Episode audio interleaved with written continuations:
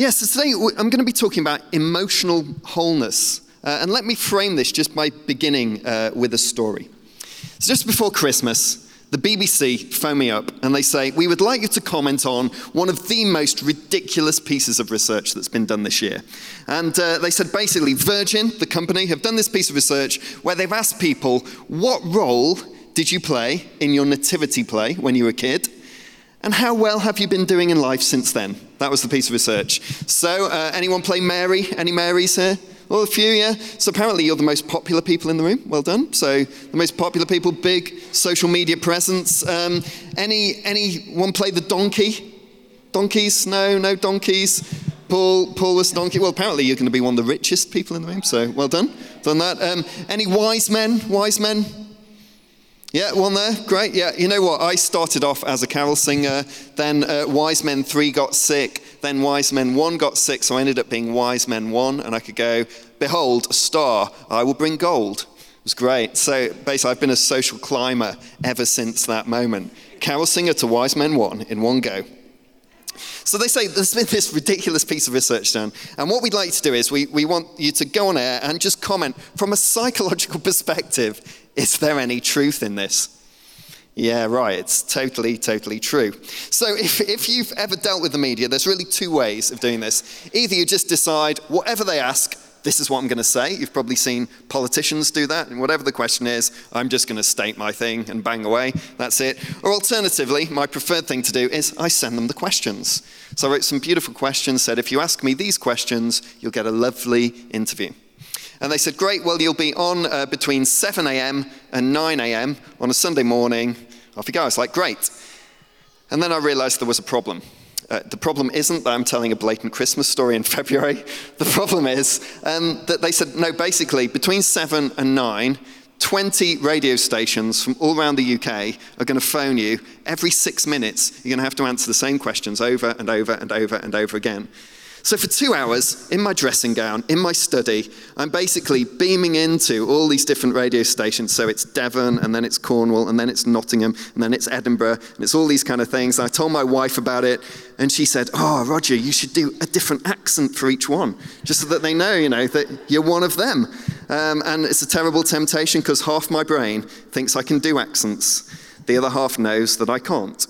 What the other half of my brain really knows is every time I try an accent, I sound like someone who was born in India, raised in Wales, and goes on holiday to Newcastle. That's basically, so all my accents sound a bit like this, which is great. And if you think that's racist, I just challenge you to work out what race that was. Um, so, so, so I, I, dodge that bullet, no accents. I go in, and basically, I go through this absolute freak show of radio shows for two hours. And I never know what's going to be going on when I break. So, one show I go into, and there's this choir singing Jerusalem. Did those feet in ancient times, you know, all that kind of nationalistic stuff. Another show's having a, a huge discussion about the pest that squirrels can be. Uh, I don't know why. Another, another show was, was having a phone in on asparagus and its various health benefits. Um, and then suddenly they turned to me, and I never knew what the presenter was going to do. Were, were they going to want to have a laugh with me? Were they going to collude with me? Were they going to attack me? Some of them were kind of really patronizing, so you never quite knew which way it was going to go. Uh, and the thing was that I'd sent them these beautiful questions, and they messed all of them up. Wrong questions, wrong order, wrong thing. I just had to kind of work it out. Apart from one question. There was one question that I put at the end of my list, thinking we probably wouldn't get to it. But they, there was this one question that all of them absolutely landed perfectly. And the question was this having asked all these kind of silly stuff about the Nativity, they then said, And is there for some people a deeper meaning behind the Nativity? And uh, that allowed me to talk about some of the historical spiritual exercises the church have had, about imagining what it would be like to be at the birth of Jesus and what that would do for your soul and what you would learn from it. Also allowed me to talk about how, yeah, actually, even though the nativity looks like people, you know, with tablecloths on their heads with ties wrapped around them, um, there is actually a deeper meaning to that if people want to look at it. So there is a deeper meaning in there somewhere. And the interesting thing is that the same question can be asked about our society's current pursuit of well being. Uh, you've heard Stuart say a few times, if you've been here for the series, you've heard him talk about how well being is a big issue now. You go to um, any bookshop, and the shelves are stacked with books on how to live a good life, how to find happiness, uh, how to self help your way into good places. The whole field that I work in, positive psychology, has only existed really for about 20 years, and it's the study of what does the good life, the flourishing life look, look like? How do we do that? How do we get at it? And the weird thing is, therefore, that both psychology and Christianity, in essence, are kind of pursuing the same thing. They're saying what we want to do is we want to live an abundant life. We want to know what it means to live life in all its fullness and how do we go about that and the interesting thing on the psychology side of things is, you know, there's a whole mixed pile of all kinds of people doing work in positive psychology, but many of the leading figures actually are Christians. So they're people of faith who've thought, I want to look at forgiveness, I want to think about humility. Some of the work I'll quote on gratitude was done by, you know, a very prominent psychologist who also happens to be a Christian. So, in, in essence, that's the kind of way I, I want to pose the question today. As we think about emotional wholeness, is there a sort of deeper meaning? I want to look in the Bible and look at psychology and look at some of the lessons we can draw from those things. So, where do we begin with emotional wholeness, emotional integration, bringing things together? Now, um, you know, in, in the Bible, there's four biographies of Jesus Matthew, Mark, Luke, John. They're all slightly different genres, different ways of looking at who Jesus is. But in the Gospel of Mark, there's an episode where a bunch of people bring their kids to Jesus. Great man, chapter 10, Mark. And the disciples stop him. They say, No, he's a great man. He can't be messing with this kind of stuff. Children are messy and, and insignificant and a bit inconvenient. And we don't want them coming near this great man with all his wisdom. And Jesus catches an idea that this is what's going on. And so he tells them off. Uh, in, in Mark chapter 10, the words are, Let the children come to me. Don't hinder them for to such belongs the kingdom of God. Truly I say to you, whoever does not receive the kingdom of God like a child shall not enter it. And he took them in his arms and blessed them, laying his hands on them. And admittedly, primarily, it is a story about kids. That any community, any society, any group of people that claims to be influenced by Jesus will prize its children. The World Health Organization a few years back said that if only Western societies would put all their money into the first few years of life, many of our major social problems would disappear. If we prized our kids more, celebrated them more, invested in them more. But it's not just a story about kids, it's also a story about adults. Uh, it, it's, it's a kind of story about the kind of relationship Jesus would like to form with the parts of us that maybe feel a little bit childish or a bit insignificant, a bit inconvenient. That the areas of our lives that seem so deeply at odds with who we'd like to be or where we'd like to, to, to get to are the very areas where Jesus wants to draw close and bring blessing. Where we would like to ignore, he would like to bring grace. What we view as our misery, he would like to make into our ministry. Because if we're really honest, our emotions aren't always convenient. Have you ever done that thing where you're trying to be caring, and the more caring you try and be, the more resentful you also become? Or you're trying to be grateful, and the more grateful you try and be, the more entitled you start to feel inside? Ever had one of those moments where you're just being honest and defending something, but at the same time, huge self righteousness starts bubbling up in you? Sometimes it's tempting to think that our emotions are what we need to get over in order to be good people or even good Christians. We just need to ignore these. I have had some people say that to me at times. Emotions matter bod all in the kingdom of God. We just need to get on and get things done. I'm therefore really delighted that as part of this series, we've given an entire Sunday morning just to talk about emotional wholeness. I'm also delighted to be talking right across all the alive locations. In an ideal world, I would be with you guys too, uh, but I hope this blesses you as well as you watch it on the video.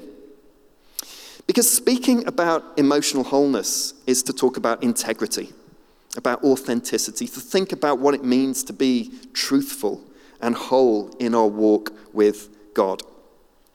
And just one thing to say about emotions before we get into it. From a psychological point of view, there are no positive and negative emotions, not really, not morally speaking. That all our emotions are trying to do something for us. Every emotion we have, they might be disproportionate, they might be too much, too little, a bit distorted, but all of them are trying to do something. Our emotions are actually quite a good guide of how we're really doing inside, how we respond to things.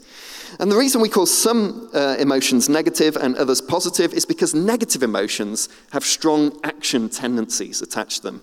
Fear wants to run away, anger wants to fight, shame wants to hide, sadness wants to collapse, um, guilt wants to make repair, make things better. All our negative emotions have this sense of they, they want to do something for us. They're designed for short term gain. Here's a problem, let's solve it quickly, let's get on with it. That's what they're trying to do.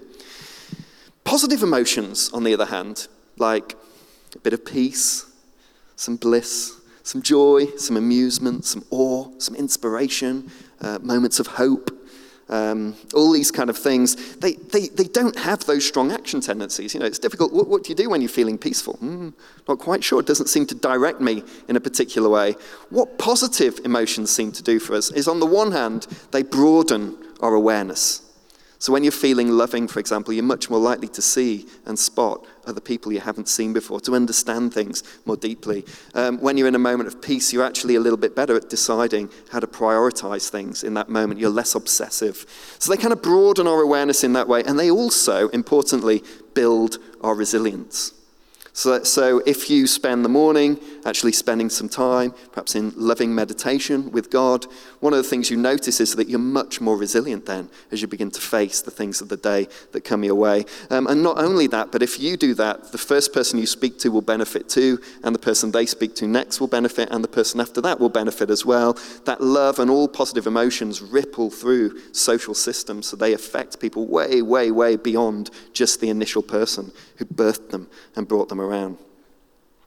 And the difficulty for many of us in our culture, really, is that negative emotions that are designed for short term fixes, short term problems, many of us end up living in short term negative emotions long term. So part of our culture is deadlines um, and big, big long projects and belonging to large organizations that kind of have things that they demand of us. All those kind of things effectively mean that really we spend a lot of our times living in the kind of anxiety, stress, perhaps sadness, perhaps guilt at times, um, that really was designed just to solve problems very quickly. But in our culture, we have to carry them for a long time. And that's kind of one of the difficulties we have and why it's so important to talk about what do we do with our emotions. So, today I, I, want to talk about four practices for emotional wholeness. To be honest, I could have talked about loads. Um, my students at university listen to me bang on about this for 24 hours, and I just go through loads and loads and loads of them. But I just thought for today I'd take four. And I, I want to offer four practices that are recommended by the Bible and by psychology that promote emotional well being, that they, we know that on some level these things work for us. Um, and if you read the Bible, one of the things that, that's clear in the Bible, particularly from the Apostle Paul, who wrote all those kind of epistles, is that actually this is one of the best ways for us to find peace in life, to find peace with God. When he's writing to the Philippians, it's a book he writes and it's full of joy and he's kind of laughing all the way through it. He's sort of in prison at the time, but he's kind of still enjoying himself, celebrating it. And he writes to the Philippians and he says, Finally, brothers, and it includes sisters as well. Whatever is true, whatever's honorable, whatever's just, whatever's pure, whatever's lovely, whatever's commendable, if there's any excellence, if there's anything worthy of praise, think about these things. The first thing he's saying is it's really easy to get stuck on the negative. All of us do that. It's, it's actually just part of being human. We have a sort of bias towards the negative. But he said, What I want you to do is to really spot the good things. Really think about those things. Really fix your mind on it. I want you to have as rich and detailed understanding of the good as you do of all the things that threaten and scare you. I want you to kind of really land on those. And that's great. The, the bit we don't often read is basically the next verse, where he then goes on and says, So what you've learned and received and heard and seen in me, practice these things He's saying these aren't just kind of abstract concepts I want you to think about. Actually, you've seen me living them out, and I want you to imitate me in doing it. In other words, he's saying when you look around a building like this, who's really wise? Who's really good? Who's, who's really you know, grateful? Who's really loving? practice it like them, spot it in them, and think, okay, how could I model myself on that? And Paul says that if we practice those things, if we imitate the good in others in that way, he says, the God of peace will be with you. In other words, it's taking those kind of abstract com- concepts, turning them into practices that allows us to bring the sense of peace of God walking along with us. So, I'm going to talk about four ways in which we as a community can practice our faith in a way that will contribute to the emotional health of the world around us. Two warnings just to say is firstly, don't take this as a to do list. I've just gone on about how stressed and busy and all that kind of thing. I'm not now going to give you 20 more things to do. Just view it as a menu. So listen, enjoy it, be gentle with yourself. And if something really lands and you go, oh, yeah, that one's for me this week, pick it up and take it away. That's great. And don't pick it on the basis of guilt or obligation, pick it on the basis of its appeal its attractiveness. That seems natural to me. That seems doable. That seems right. That seems encouraging. And then just pick that one up. So, the four I'm going to talk about are gratitude, hope, endurance, and kindness. Gratitude, hope, endurance, and kindness. So, gratitude. Emotional wholeness means appreciating what we have. Emotional wholeness means appreciating what we have. So I think sometimes we think that things will get better by us hating the way we are and wanting to be something different.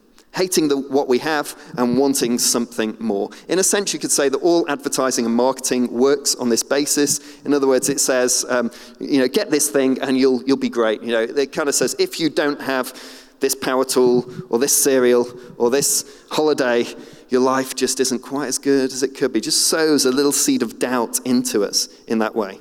And so, what advertising does is it works on something that psychologists call the hedonic treadmill.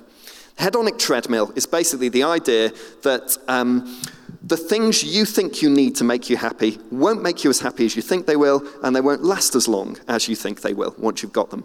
So, what that means is that we think, I need this thing to make me happy, and then when we get it, we get the shoes, we get the car, we get married, whatever it is, we have kids, and we think, yeah, that'll be ultimate happiness, and it doesn't last quite as long as we think it will. And then we're on to the next thing. Oh, I know what we need is we now need a dog. Oh, no, we need a better car. Oh, no, we need a bigger house. Oh, no, the garden isn't big enough. And on and on and on and on we go. Constantly pursuing this idea that never, ever satisfies us. Gerald Coates once said that advertising strips us of our dignity and sells it back to us at the price of the product. It strips us of our dignity and sells it back to us at the price of the product. That's the hedonic treadmill in action. But when we think about gratitude, gratitude helps us with that. Because when you're grateful for something, you receive it again as if for the first time, every time you're grateful. Every time you're grateful for a person in your life, every time you're grateful for the transport you have, every time you're grateful for the home that you live in or the church that you go to, it's like you're receiving it again. It's almost like you're opening the present all over again for the first time. And when you look in the Bible, that, that seems to be what gratitude does in the Bible. Every time gratitude occurs in the Bible, it's usually about multiplication in some way.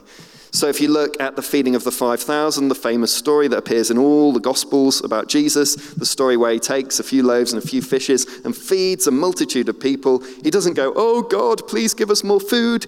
It says he thanked God for the food and then he distributed it, and suddenly there was enough. Similarly, in the Last Supper, the night just before Jesus died, where he breaks bread again, he thanks God, and it's almost like he's saying, As I break my body, there will be enough forgiveness, enough grace, enough goodness from God for everybody in this. It's almost like when you're grateful for something, you kind of multiply it. You have more, there's more there. And the interesting thing is when you read uh, the Apostle Paul, so he wrote about a third of the New Testament, all epistles, letters to different churches. And uh, sometimes people have a sort of dim view of him. They see Jesus as this sort of liberal guy who went off to college and came back with some nice ideas about loving people. It was all a bit hippie. And then Paul is really homophobic and fanatical and prejudiced and all this kind of thing. But if you actually read Paul, In Paul, there are over 50 occurrences of gratitude, of thankfulness. He's thankful to God for what God's done. He's thankful to God for the calling that's on his life. He's thankful for God for the people, all the people around him. His letters are just full of thanks, thanks, thanks, thanks, thanks. So he's living in this sense of life has been given to me as a gift. All these things are there. And what's fascinating about that is if you compare his letters to all the other letters in the Bible, in the New Testament, whether it's James, John, Peter, Jude, Hebrews, etc. Um, in Paul, we have over 50 occurrences of thankfulness. In all the others, zero. I mean, none. That doesn't occur even once. So, to understand some of what's going on in the Bible in the early church in terms of how the church grew and how it became a loving community, you've got to get to grips with thankfulness. What we are thankful for in our present will be part of our future. In essence, it's kind of saying, This is what's good, and that's what I'm bedding down into. That's the foundation of what happens next. And therefore, gratitude has become a central concept in psychological well being. It's one, one study um, where people were asked to list at the end of the day, just three good things that happened to them that day. Just list them, remember what they're like, feel them again. And surprisingly, in many of those studies, you find that people's psychological well being goes up. Physical exercise went up in one study. Eh, in other studies, stress, anxiety, depression go down just through opening themselves to gratitude, just enjoying what's good in that moment. Another approach that's been used has become the gratitude visit, which is basically thinking about who you're grateful for. Who's contributed to your life that you haven't perhaps thanked yet? And maybe write them a letter. In some studies, the letter is laminated and people take it to that person's house, even if they have to jump on a plane to do it. And they sit there and they read the gratitude to that person. Thank you for this stuff. Thank you for what you did. But then also, gratitude can work quite well for those moments that are much more difficult. Gratitude isn't just for times when we're skipping through the daisies singing, Aren't we so happy? Gratitude can also be for those days when things aren't quite so great. There's one exercise in gratitude research that says actually, think about your worst day and be thankful that today was a little bit better than that day. It's a good, good exercise for days when you don't feel particularly grateful. But one of the things I've found it is that gratitude can particularly help us in some of our darkest moments, some of our hardest times. Um, a few years back, um, my, my wife's uh, brother, Niall, my brother in law, um, died of cancer. Um, and uh, he'd been married two months and died, um, married knowing that he was going to die a few months later. And um, just as his death approached, all his family, uh, they're Irish, there's absolutely millions of them, gathered in the hospital and were taking turns in shifts by his bed. And because me and Marie Claire had been through this kind of situation before with other friends and other situations of friends who'd struggled with cancer, we, we kind of knew that towards the end things would probably be quite tough and probably he would lose consciousness and we wouldn't be able to communicate anymore. So um, Marie Claire had the wisdom to have a discussion with Niall and said, okay, we think probably, you know, for the last who knows long uh, of your condition, we're not going to be able to talk to you anymore. You won't, we won't be able to communicate. What would you like us to say? What would you like to hear in that moment? And he said, Well, I think I'd just like you to say good things about me. Just say what you've appreciated. So Marie Claire gets uh, a big A4 pad of paper and she goes around all her family and she just gets them all to write down all the things they love about Niall you know, his obsession with surfing in really risky ways, um, his love of restoring tractors, his kamikaze driving, you know, all these things that were quirky and funny, his awful, awful sense of humor. You know, just writing down all these things. And um, uh, about 24 hours before he died or so, he, he lost consciousness. Um, and, and at one point, Marie Claire thought, well, the moment has come, it's time to, to sit down. And she got a moment alone with him in the room, and she just started to read through all these things that they'd written down. And the last one was hers, that she'd written down.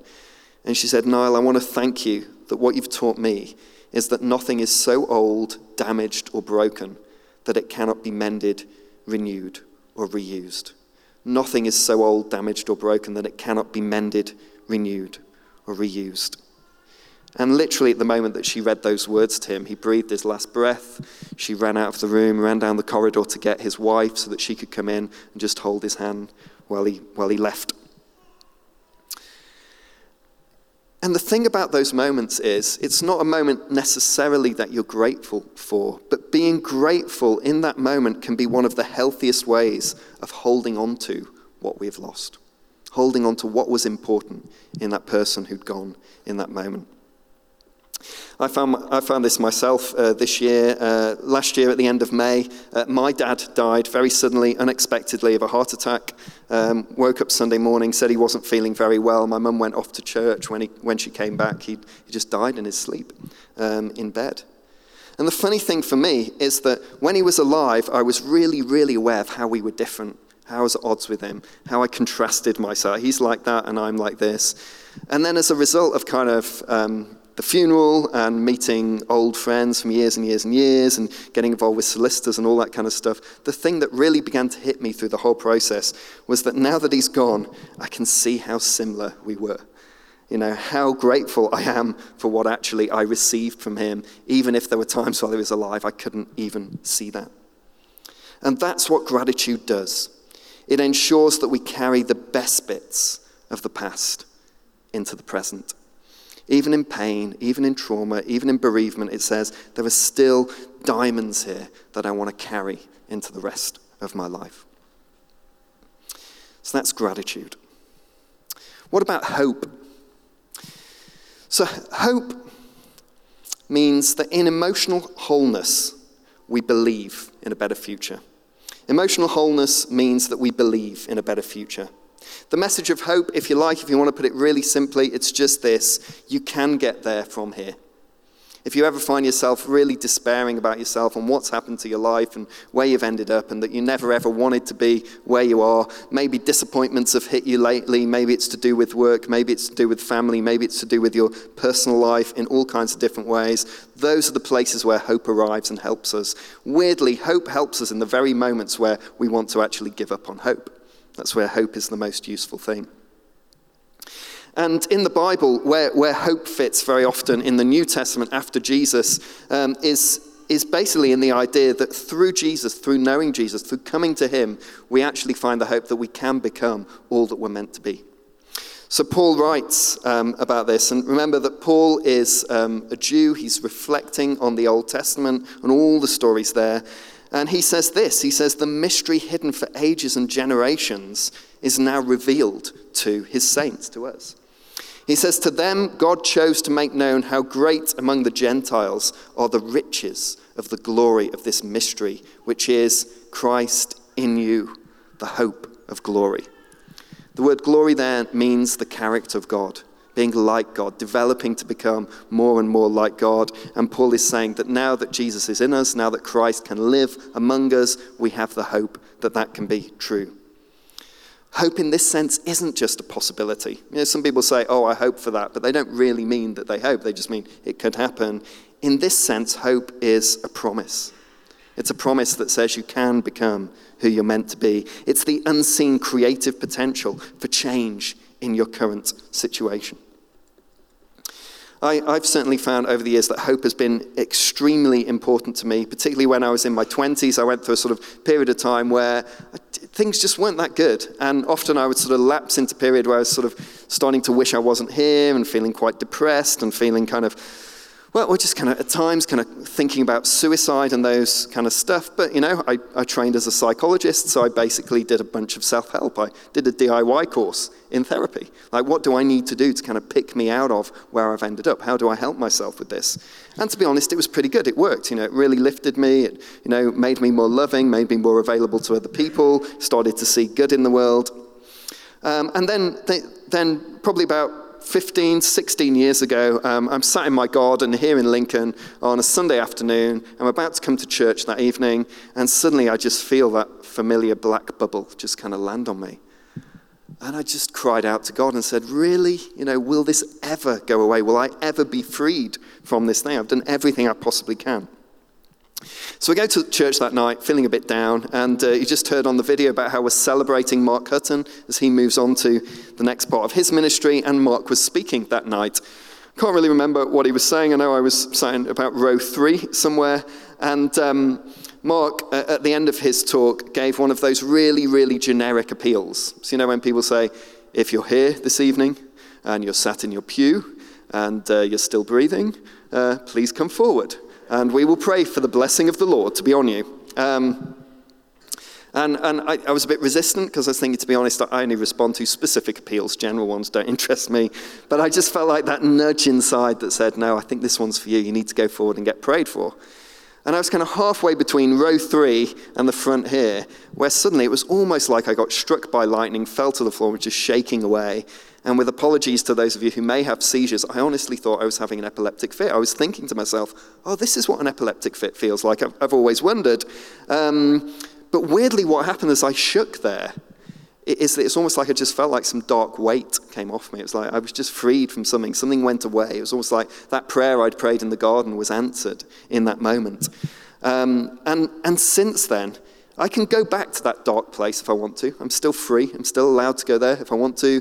Um, but I've never felt compelled to go there ever again. You know, it's not inevitable. I don't have to go to that place. And when I see it coming, I have a decision about which way I'm going to go. And quite often I will say to people, particularly, you know, if this is you and you're currently in a situation where you feel depressed or frustrated or disappointed and things are down, you're a bit burnt out, I, I often say to people, hope basically means you just don't know what's around the corner. You don't even know how God will answer even the simplest prayer that you put in his hands. And hope is just that idea that there will be a workaround, that there, you can get there from here. So, gratitude, hope, let's talk about endurance. Emotional wholeness makes suffering okay. Emotional wholeness makes suffering okay. If, if there's a theme to everything I ever speak about or do as a psychologist, I think it all boils down to making pain acceptable, making suffering part of life, that this is okay, it will happen, and there is hope in it, and we can work through it. Because sometimes I find that, that there's almost like a myth that says being a good Christian or even being a good person um, means always feeling good. You know, I've always got to feel good. But the thing we've got to keep in mind is that a life without fear, a life without sadness, a life without anger, that's not emotional wholeness. That's brain damage. So it's half is kind of missing. Those kind of painful things, they're part of life. They're a necessary part of the way we are. And so endurance is the art of suffering usefully. It doesn't spend time panicking, asking, Why am I suffering? Um, it rather asks, What am I gaining or learning from my current pain? Sometimes we can't see it in the moments of pain. It might come later, we might get that bit later. But it's basically saying, What, what am I learning here? What's going on that will help me? In psychological terms, we, we call it post traumatic growth or sometimes adversarial growth. It's the idea that people who even go through quite painful traumas still will describe being more wise, having deeper compassion, finding stronger spiritual connection, being more courageous, learning to live in their vulnerability, finding a deeper sense of their core and what they're committed to. That as a result of kind of enduring through some of those difficult things, some people will say, actually, it was hard, but I did learn something in the midst of it all. Uh, James, the epistle writer, um, wrote his letter and he starts it by saying, Count it all joy when you meet trials of various kinds for you know that the testing of your faith produces steadfastness, and let steadfastness have its full effect, that you may be perfect and complete, lacking in nothing. I, I, I read that verse um, about 25 years ago um, in my bedsit when I was doing my doctorate in clinical psychology. Um, me, I told my friend about it. He said, We need to do some research on that in clinical psychology. So off we went. And accidentally, from reading that verse in James, uh, together we became the European experts on post traumatic growth almost overnight. Um, so sometimes you kind of get these principles and you take them out and you discover they're true um, way beyond the Bible context. So we talked about gratitude, talked about hope, talked about endurance, finally, kindness, fourth practice. Emotional wholeness means not being too cool to be kind. Not being too cool to be kind. Because really, to be kind requires a little bit of tenderness, requires a little bit of vulnerability in us that's moved by the plight of other people. Kindness is love in action. Some people will call it compassion, and in those moments, we, we decenter ourselves, we overcome our self consciousness, and we step out of that towards the other. Sometimes we even take compassion and kindness and we bring it to ourselves rather than judging in all kinds of different ways. We say, How would I view myself more kindly in this situation? Very, very powerful. And the thing is, it is really good for us to care for other people in the right way. Um, in, in the Acts of the Apostle, again, Paul quotes Jesus. He quotes Jesus in a, in a statement that we don't have any record of Jesus saying this, so we just have to trust Paul that Jesus did. And he quotes Jesus saying, It's more blessed to receive. So it's more blessed to give than to receive. It's, it's blessed to receive too, but it's more blessed to give than to receive. And when you look at studies of people who intentionally care for others, I mean in a boundaried way, not frantically trying to care for everybody everywhere all the same time, but where people actually in an intentional way have to care for something else, for someone else. Um, even weirdly, studies where, say, um, people in uh, retirement homes um, are given plants to look after, they actually have a huge effect on people's well being. Just the act of caring and being compassionate towards another. And um, if you want to practice this, one of the most effective ways that comes out in psychological science is some people will say, well, have a kindness day. Now, it doesn't mean you can be cruel the rest of the week. Have a kindness day where you basically say, um, this, this, this week, Thursday, will be my kindness day. Plan up to that thing. How am I going to do it? Who's it going to be for? What will be the right thing to do for them? And then, having done it, enjoy the fact that you did that exceptional moment of kindness. Quite often we'll do it anonymously, secretly, and sometimes that's even more fun because people are bewildered about where this kind thing came from. Uh, one of my favorite stories about that, I haven't got time to tell, but um, we, we once sat in a car park and we saw this family that looked particularly depressed and we prayed for them. And then we found out a few days later that actually one of the children in the family was actually in my wife's class at school and was mad on Harry Potter, but they quite, quite straight as a family didn't have the money to go and see Harry Potter. So we secretly bought them tickets and posted it through their letterbox. And uh, he came came back to school and was really excited, saying, Somebody's given me tickets to Harry Potter. And Marie Claire said, Who do you think you did it? And he said, I think angels did it. so sometimes kindness is just the most wonderful thing. So we've talked about gratitude, hope, endurance, kindness. The worst way to hear what I'm saying is to hear it as a to do list. If anything, I would recommend hear it as a to be list. Which of these things really connects with you and you go, yeah, that's me, and I could do that next, this week, and just that, that's it, you've got it. You know, that's the thing to do. The best way to view it is through a lens of curiosity and experiment.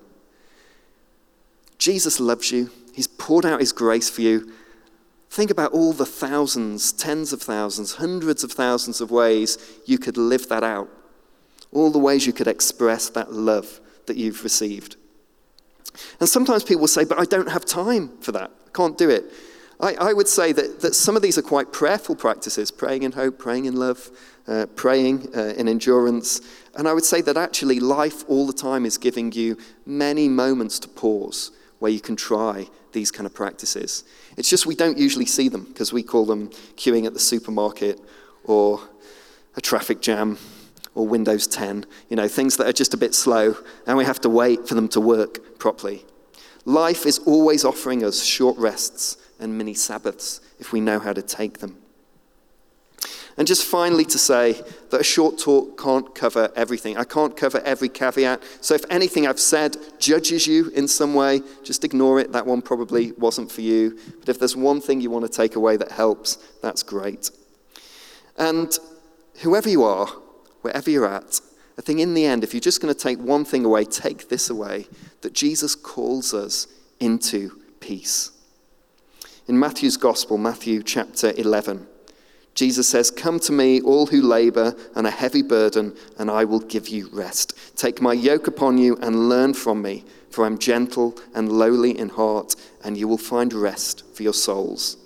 For my yoke is easy and my burden is light that seemingly placid Bible verse has called so many people, as we look through world history, into transformation of society, saying, I'm called into this rest, and out of that rest, I will now go on to spread that goodness around the world. Doesn't sound so bad, does it?